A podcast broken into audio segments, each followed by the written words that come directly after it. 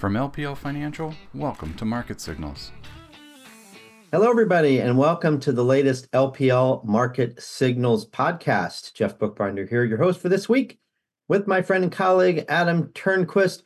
We've got a great uh, uh, show for you here today. There is so much going on, uh, and stocks at all-time highs or very close to all-time highs. A Fed meeting, earnings season, jobs report, just just a ton to get through. So uh, let's jump right into it, Adam. Um, we'll start with a recap of uh, last week's market performance, where we saw the energy sector lead. Uh, next, we're going to talk valuations.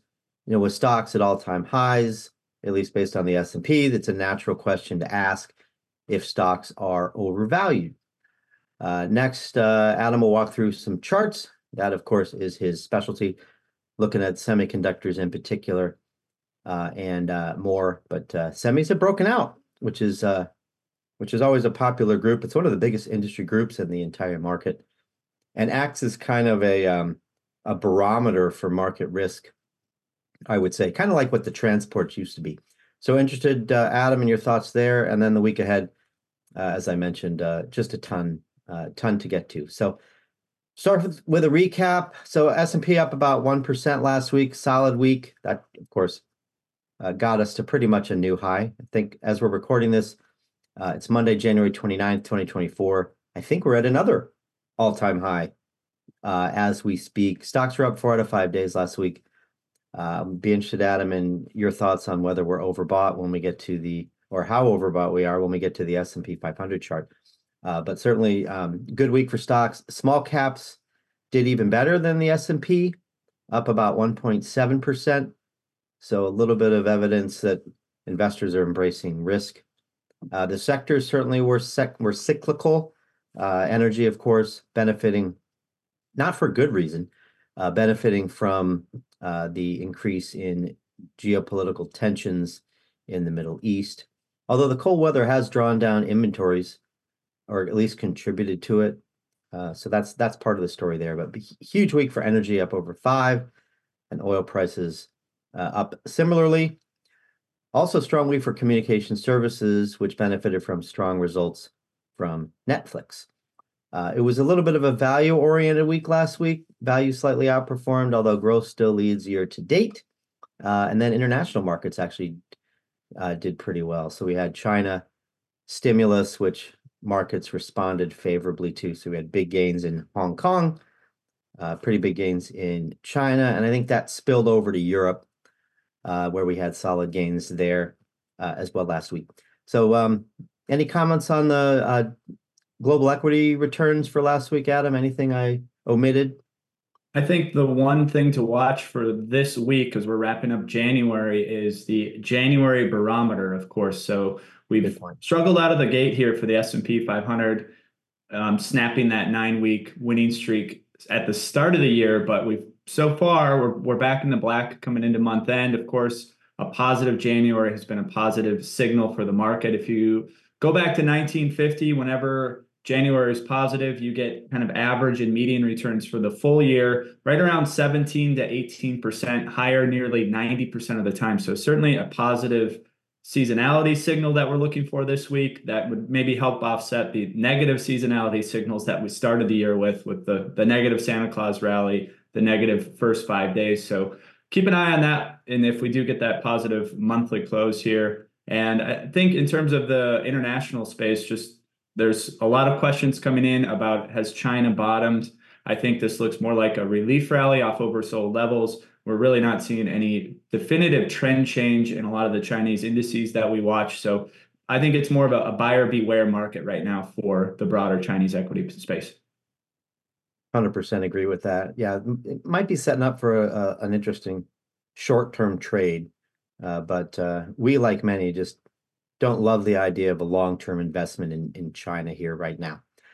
So uh, thanks for that, Adam. Yeah, hopefully we'll finish January strong. It looks like, you know, we're up uh, almost three percent month to date, so looking good for that that uh, market pattern. Uh, turning to bonds, it was not really exciting for the ag up a marginal, you know, 0.1%.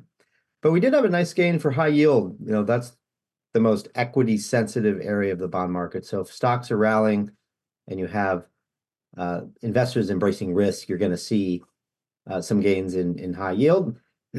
so that makes sense. Really good gains for the preferred market too. Last week, uh, an area that we at LPL Research have liked. So uh, turning to commodities, I mentioned the oil price rally last week, up almost five. It was certainly very cold the last few weeks in many parts of the country. So finally, natural gas responded to that uh, and was up uh, up double digits.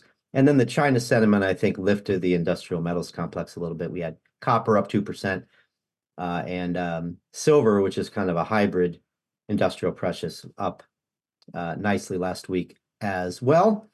So um, yeah, kind of a you know recovery for global economic sentiment. I think you would say maybe in part, but um, you know at the same time it was really the geopolitical scene that that caused uh, I think most of the move in um, in energy.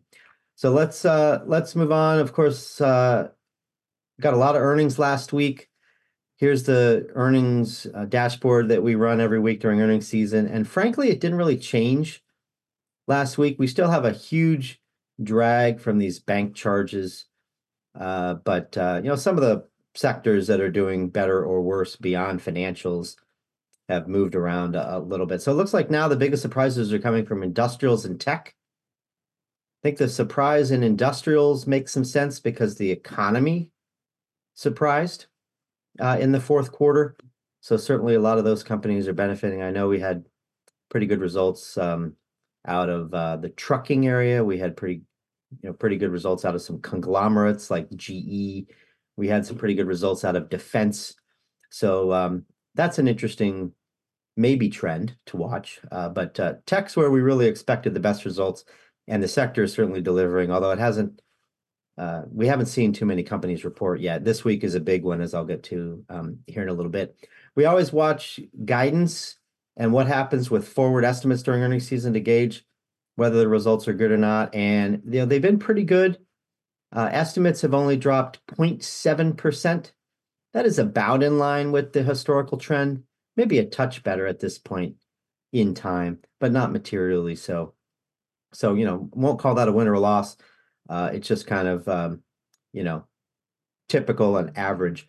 Uh, but then, you know, this might cause some people to think that maybe S&P 500 earnings can't grow as quickly this year. Well, we're gonna we're gonna push aside the the big bank charges to replenish the FDIC deposit insurance fund and just look at what we do beyond that. And I think there's a good chance still uh, that we could see four or five percent earnings growth for the S and P outside of those uh, big messy bank charges. So that's just a quick update on earnings. We get a lot more companies this week, and we'll have a lot better sense uh, of um, you know just just how strong they'll be uh, after we get through the week. So let's go um, back over to you, Adam, to, weigh in on this chart. I mean, this to me, my amateur chart reading skills tell me this is just beautiful. It is. It is technically off the charts here. We're kind of running out of room in the top right corner of this S and P 500 chart, making continuous new highs here as momentum delivers uh, as we approach month end. You can see we're getting close to that 4900 area. If you take this kind of consolidation range, this brief consolidation range that we witnessed in January and you measure that out and apply an upward price objective, it, it lands right around 49.15. So that would be the shorter term area that we're looking for in terms of a, a minimum upside price objective from this breakout. But when we start digging into the technicals, looking underneath the surface of what's driving the market, I would consider breadth right now as robust but maybe not validating quite this this rally that we've seen. You can see about 74% of S&P 500 stocks above their 200-day moving average. Of that, when you look at the sector composition, it does lean to the more offensive sectors that are really driving this rally. However, we haven't seen a lot of new highs or 52-week new highs. That's the the the black bars underneath in the middle panel. And that's something I'm watching this week to see if we get further follow through and a higher degree of, of S&P 500 stocks breaking out to new 52 week highs. I think that would be a good sign for the sustainability of this rally. And of course, we can't forget about momentum and how overbought we are in terms of the market. That relative strength index back into overbought territory. Which is what you want to see when you're breaking out to new highs. But of course, as we know, bull markets are not linear, and oftentimes you'll get a correction or a pullback when you start to get these high degrees of overbought conditions. I would not consider the market at that level now, but we're certainly building into that as we as we rally here um, with consistent new highs almost on a daily basis. Okay, great. That doesn't sound too stretched, but certainly, uh, you know, we want to watch this market closely given how far we've come. So, so thanks for that. Um, you know, that tells us actually the message is probably pretty consistent with valuations, right? This market might be a touch ahead of itself, maybe needs to cool just a bit. Well, I think you could say the same thing about valuations. So we wrote uh, about valuations in our weekly market commentary for this week. You can find it now on lpl.com. And what we find is by most metrics, stocks are a little bit overvalued, but maybe not as much as you might think. So, um, you know, let's start with PEs. This is the one that you know most people know. Uh, price earnings ratio on a forward 12 months basis for the S&P is just a little under 20, but you know, which certainly is is a little on the high side. But you might be surprised to learn that the five-year average is is over 19. So we have been in this range uh, for much of the past five years. So is it expensive? Yes, but really not as stretched uh, as you might think, even though the averages over the longer term are closer to 17. But there's a lot of different ways to look at valuations to get a more complete picture. Uh, so we factor in interest rates and calculate an equity risk premium. I'm regular listeners, you guys will know that this is something we've talked about before. Uh, you can take the PE and invert it to create an E divided by P. That's your earnings yield. Compare that to the treasury yield, the 10 year treasury yield. And essentially, it makes stocks and bonds comparable on an apples to apples basis, right? Essentially, earnings spun off from stocks compared to earnings spun off from bonds, which of course is your yield compare those two. And because stocks are riskier, you want to get more of a premium there. That's the equity risk premium. Well, look at the premium now. It's not much of a premium at all. It's about 0.1%. Okay, so that means you're really not getting much compensation to take on equity risk relative to fixed income risk. So stocks are fully valued or fairly valued, maybe. Again, not super stretched because they are in line with bond uh, valuations, uh, but uh, but certainly not cheap. So there's another uh, way to look at valuations. We also can look at cash flows, which are really a purer way of looking at valuations. Uh, and here, it's kind of the same story. You're a little overvalued relative to um, recent history, but not not off the charts like that S&P 500 is that Adam just showed us. So um, cash flow valuations, a little bit more of a pure uh, valuation metric. You get away from the distortions of accounting treatment, right? Companies can shift earnings around based on how, um, you, you know, based on the accounting methods that they use. And sometimes, uh, you know, earnings can be a little bit, um, I don't know, I don't, I don't want to say less trustworthy, but a little bit messier, right? So you kind of pull that out and you throw everything in there that companies are going to use cash for. Uh, it's sort of a purer way to value uh, companies. So um, we like the cash flow measure. We're always looking at returns on um, on capital, which parallels to cash flow, right? Because when you're talking about investing in capital, uh, that's really not captured by traditional earnings metrics. I know we're getting a little bit in the weeds. The point here is uh, when you factor in investments in capital, right, like building plants in the old days, um, you get, uh, well, here again, a more complete look at valuations. And I think this really highlights how profitable the, um, you know, the big techs are. Okay, so look where returns on capital were around the time of the tech bubble, right? 3% or so. Where are they now? After we've had a 30 year, basically a 30 year productivity boom of using technology, 7% right? So companies are much more profitable. You see this in profit margins too, by the way. You see the same kind of uptrend, but it's not quite as dramatic. Companies are just making more profits per unit of capital investment than they did before. So why do I go through all that? to make the point that stocks are worth more today uh, than they were 20 or 30 years ago. Right. And the, the analogy I like to use to just kind of bring this into the simplest terms, and Adam, I want you to weigh in on this. If you build something and you have to deliver it to the customer, you have to create, you know, build a factory, make the widget, get the materials, and ship it out. Right. There's a limit to how much of a return you can earn on that capital invested. But look at an internet company. You build a web page, actually Meta slash Facebook is a good example of this. You build a website, you build a platform, people use it. The marginal cost to earn profit on that platform is essentially zero, right? So with big tech companies, and you could argue it's almost half the stock market today, these big tech companies digitization of the economy. Uh, are they're very, very profitable, generating very, very high returns on the capital that they invest, and that can support stronger cash flows in, in the future. So, with that um, long, long diatribe, Adam, what do you think? Do you buy it? It's a dangerous question to ask a technician on valuations because kind of the boilerplate. I thought you were going to disagree with they, me and not challenge me if I asked. they, they generally don't matter until they matter, is what a lot of technicians would say. But I think, based on my experience and whether that's on the sell side or uh, on the fixed income desk and looking at valuations over the years, um, whether they're they're full or high, there's always a story that is justified, right? And and I think when we look to 2024, I, I think you've used the phrase valuations are maybe full um, hopefully that's still the case. And I'm not, I'm just kind of paraphrasing, but I think that the story helps justify, and I think you did a great walkthrough in terms of this return on capital. Um, but of course, you have artificial intelligence. I think if you're investing now and you're thinking about, okay, is the S&P rich to, to historical valuations? Why, why could it trade at a premium? Of course, you know, I think this chart helps make that case.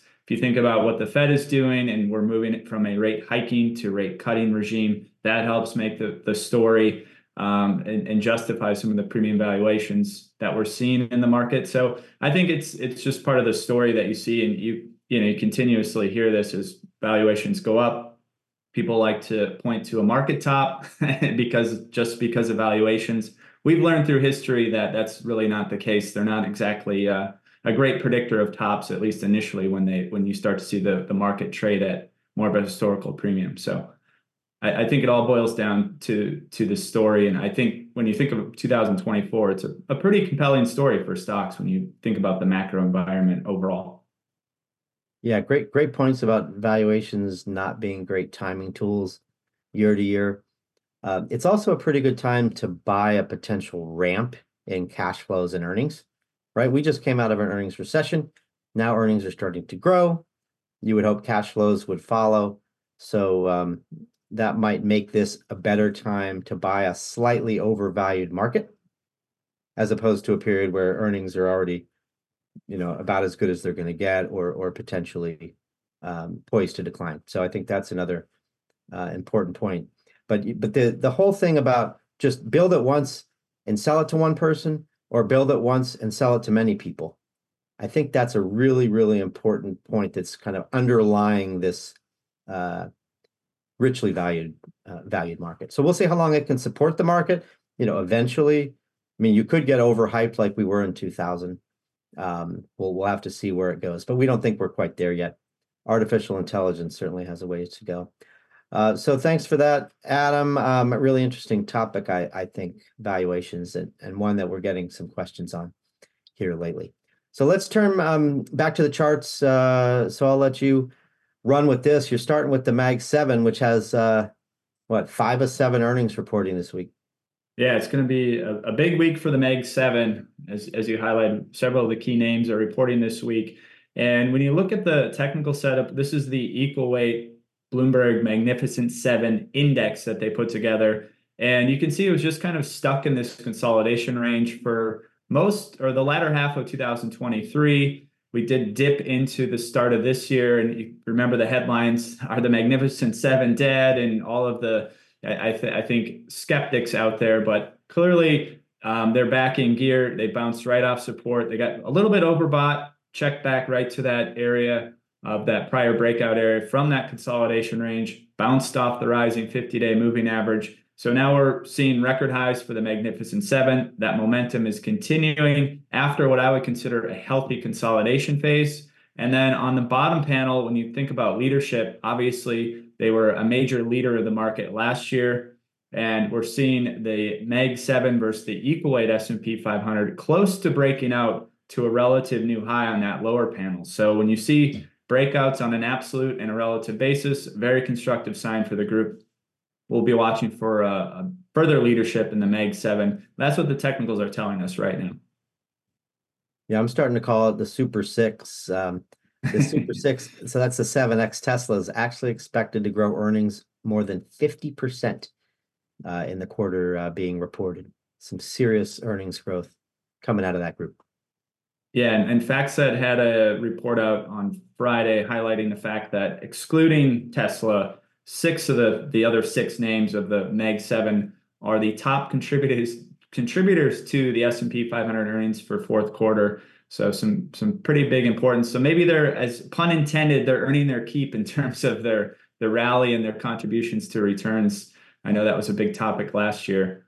Um, but here we have the the semiconductors space. I wanted to highlight the the technicals here. Just the fact that we talked about breakouts on an absolute and a relative basis. I thought this was a great example. This is the the SOX index, and technically we call this a breakout from a cup with handle formation. For anyone that read William O'Neill's book, How to Make Money in Stocks, that was a popular technical pattern that he liked to highlight in that book. Um, but here you see a pretty convincing breakout from this cup with handle formation in terms of the technical implications here in terms of upside you know the minimum base kind of minimum technical price objective here would be around 20% higher of course it doesn't happen overnight you kind of take the the length of the direct this formation and then use that as an estimate to get to that level so maybe a, a year and a half kind of timeline for that price objective but on the bottom panel you can see semiconductors breaking out versus the S&P 500 as well. So not only are they just breaking out on an absolute basis, they're also leading the market. And that's really been the trend for the last year when you look at the semi space. Had a little bit of a consolidation phase, but on a relative basis, outperforming above its rising 50 and 200 day moving averages. So when you think about some of the commentary you got from Taiwan Semiconductor and their earnings pointing to you know low to mid 20% revenue growth, and calling a, a healthy year for the semiconductor space. Um, some pretty positive read throughs on the earnings front as well. So, uh, like what we see within the semiconductor space right now. Yeah, ba- based on consensus estimates, Nvidia is about half of the tech earnings for this quarter. so, like tech tech earnings are expected to grow around 16, 17%. And I think without Nvidia, it's more like eight to nine. So Nvidia really a big mover big earnings mover, uh, and will be key uh, certainly to um, to how well tech does. Actually, that's one of the Mag Seven that reports later. So really good, yeah, closely watched one, of course. And in terms of the more the fundamental picture, this is a, chart that I wanted to show. Just the global chip sales um, turning positive for the first time since the summer of 2022. This is data from the Semiconductor Industry Association, and you can see just in November, that's the most recent print. Year over year, sales were up five, just over five percent for global chip sales, and that's a pretty good signal. You can see how when they do turn positive, they tend to stay positive for these periods of a positive growth cycle. And we actually back tested this. So if you look at the previous times when this cycle, we'll call it, turned positive, we looked at how the SOX semiconductor industry or SOX semi index performed over the next 12 months. It was actually higher on average by 28% over that 12 month period. And eight of those nine periods were positive. Of course, a lot of people look at semiconductors as more of a leading economic indicator. So we looked at performance for the S&P 500 as well. And the index was up about 10% 12 months later during each of these positive or transitions from a negative to positive sales cycle for semis. So again, another, I think, positive read through for this growth cycle in semiconductors and what that means for the broader market. Yeah, if we get double digit returns out of semis this year, I think there's a good chance we're going to get the same out of the S&P 500. So um, that that's that's really really interesting. And the the you know the Nvidias of the world, the ones that are more you know better positioned for AI, certainly were are telling us positive things now. But you've also got you know Intel and Texas Instruments where the results, the outlook disappointed last week. But those are certainly different types of chips, you know, more industrial chips, auto chips, things like that, that certainly are not uh, as hot as as AI. So you know, all in all, things look pretty good there. But there's certainly going to be uh, you know winners and maybe not losers, but big winners and medium sized winners and maybe small winners. Uh, how about that? Uh, so uh, thanks for that, Adam. A real important group uh, to follow, uh, no doubt, and I'm I'm sure many uh, active investors listening are are playing semis at times. So let's turn to the bond market. This is um, still a really important, um, you know, driver of stock market performance. Right, it obviously matters for bonds, but um, you know, this stock market's still interest rate sensitive. Um, you've got that in the lower pa- panel. Uh, so um, we talked about rates over the last couple of weeks, saying that maybe the the big move down is is kind of you know it's kind of played out when we were down at like three seven three seventy five or so three eight. Uh, now we've we've moved back up as the market has priced out Fed rate cuts, right? I think kind of moving from like six and a half to five, maybe give or take. Uh, so where do you see rates going based on on what you see in the charts here, Adam? I think you nailed in in terms of the big move lower. I think we have seen that. I don't expect yields to have another leg lower, it's comparable at least to what we witnessed in the fall. But technically, here we've had what I would consider a relief rally for yields off oversold levels.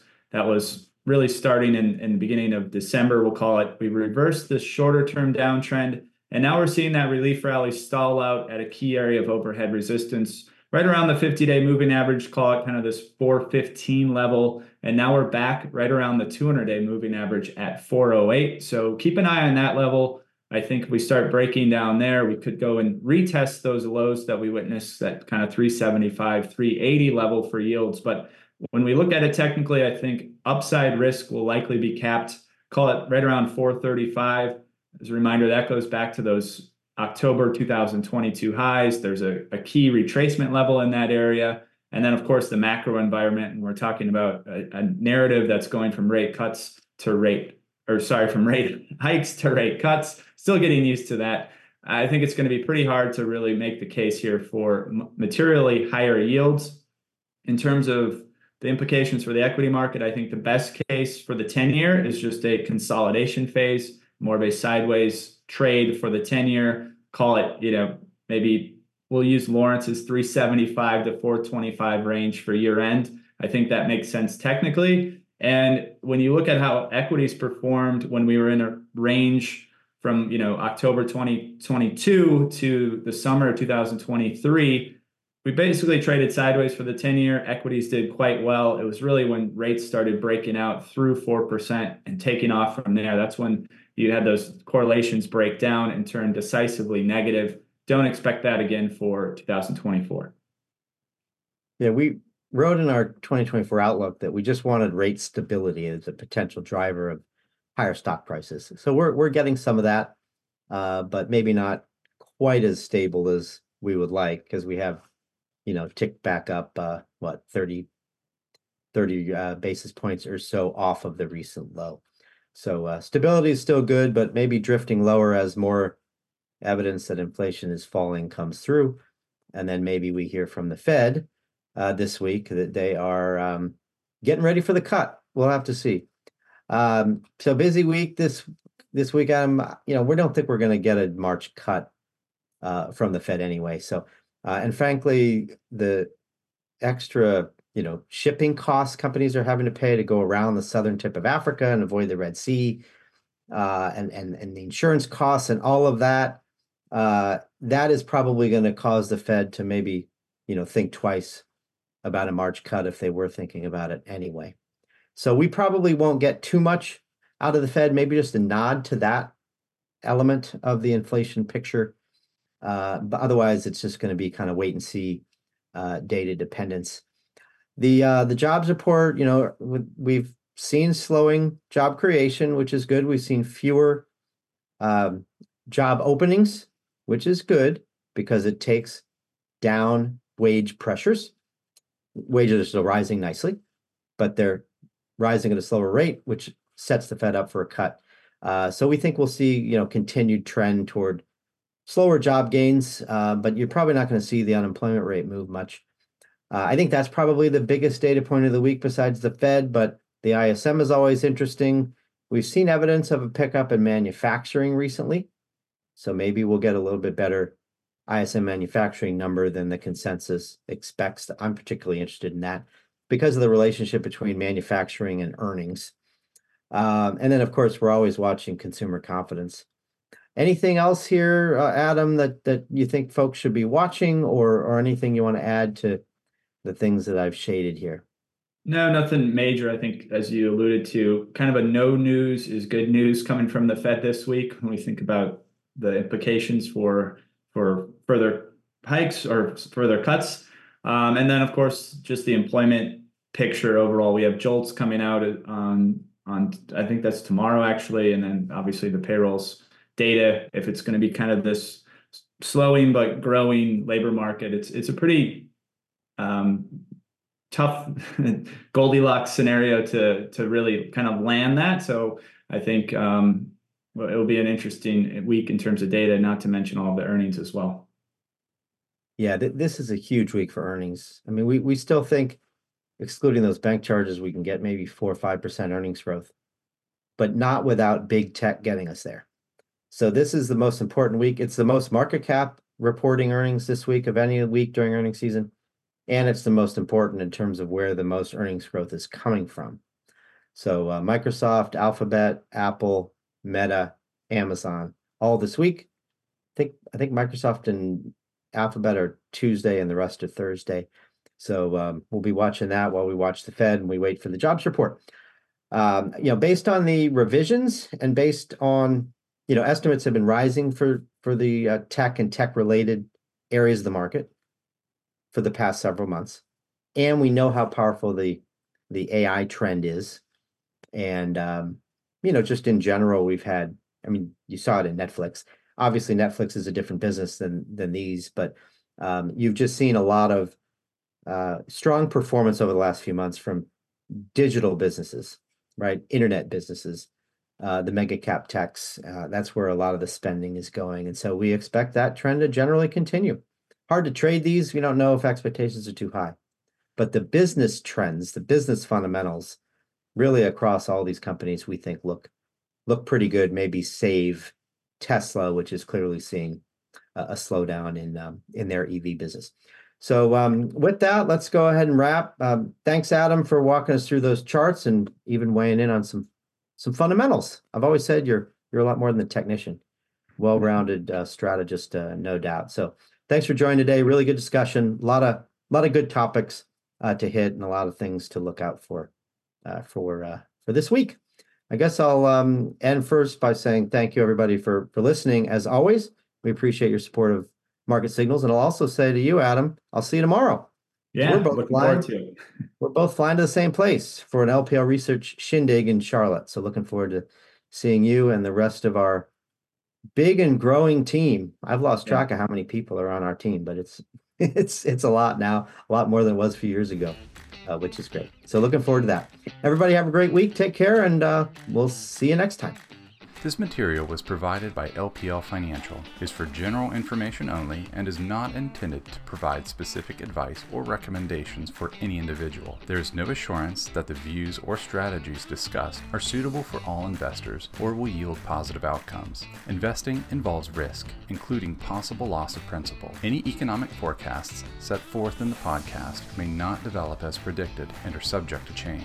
References to markets, asset classes, and sectors are generally regarding the corresponding market index. All indexes are unmanaged and cannot be invested into directly. Index performance is not indicative of the performance of any investment. All performance reference is historical and is no guarantee of future results. All information referenced in the podcast is believed to be from reliable sources. However, we make no representation as to its completeness or accuracy. Securities and advisory services offered through LPL Financial, a registered investment advisor and broker dealer, member FINRA and SIPC insurance products are offered through LPL or its licensed affiliates. To the extent you are receiving investment advice from a separately registered investment advisor that is not an LPL affiliate, please note LPL makes no representation with respect to such entity. If your financial professional is located at a bank or credit union, please note that the bank or credit union is not registered as a broker dealer or investment advisor. These products and services are being offered through LPL or its affiliates, which are separate entities from and not affiliates of the bank or credit union. Securities insurance offered through LPL or its affiliates are not insured by the FDIC or NCUA or any government agency, not bank or credit union guaranteed, not bank or credit union deposit or obligations, and may lose value.